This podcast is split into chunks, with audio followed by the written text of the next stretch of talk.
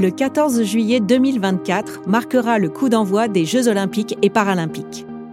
Après un long périple à travers la France, la flamme olympique arrivera enfin à Paris. J'ai grandi dans le 12e arrondissement de cette capitale. J'aime ses fêtes de la musique, ses nuits blanches. Je connais ma ville, ses terrasses, ses passages couverts, ses monuments et ses façades.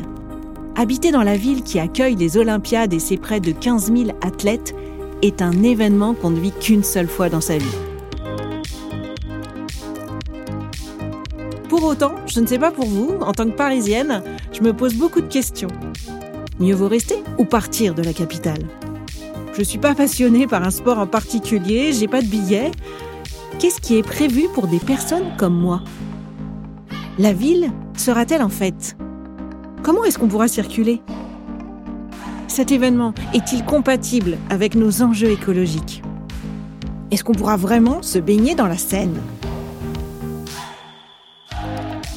Je suis Caroline Loisel et dans ce podcast, je pars à la rencontre de celles et ceux qui sont au cœur de l'organisation des Jeux olympiques. Soyez les bienvenus dans Enjeu, un podcast de la ville de Paris qui vous emmène dans les coulisses des ultimes préparatifs de cet événement unique.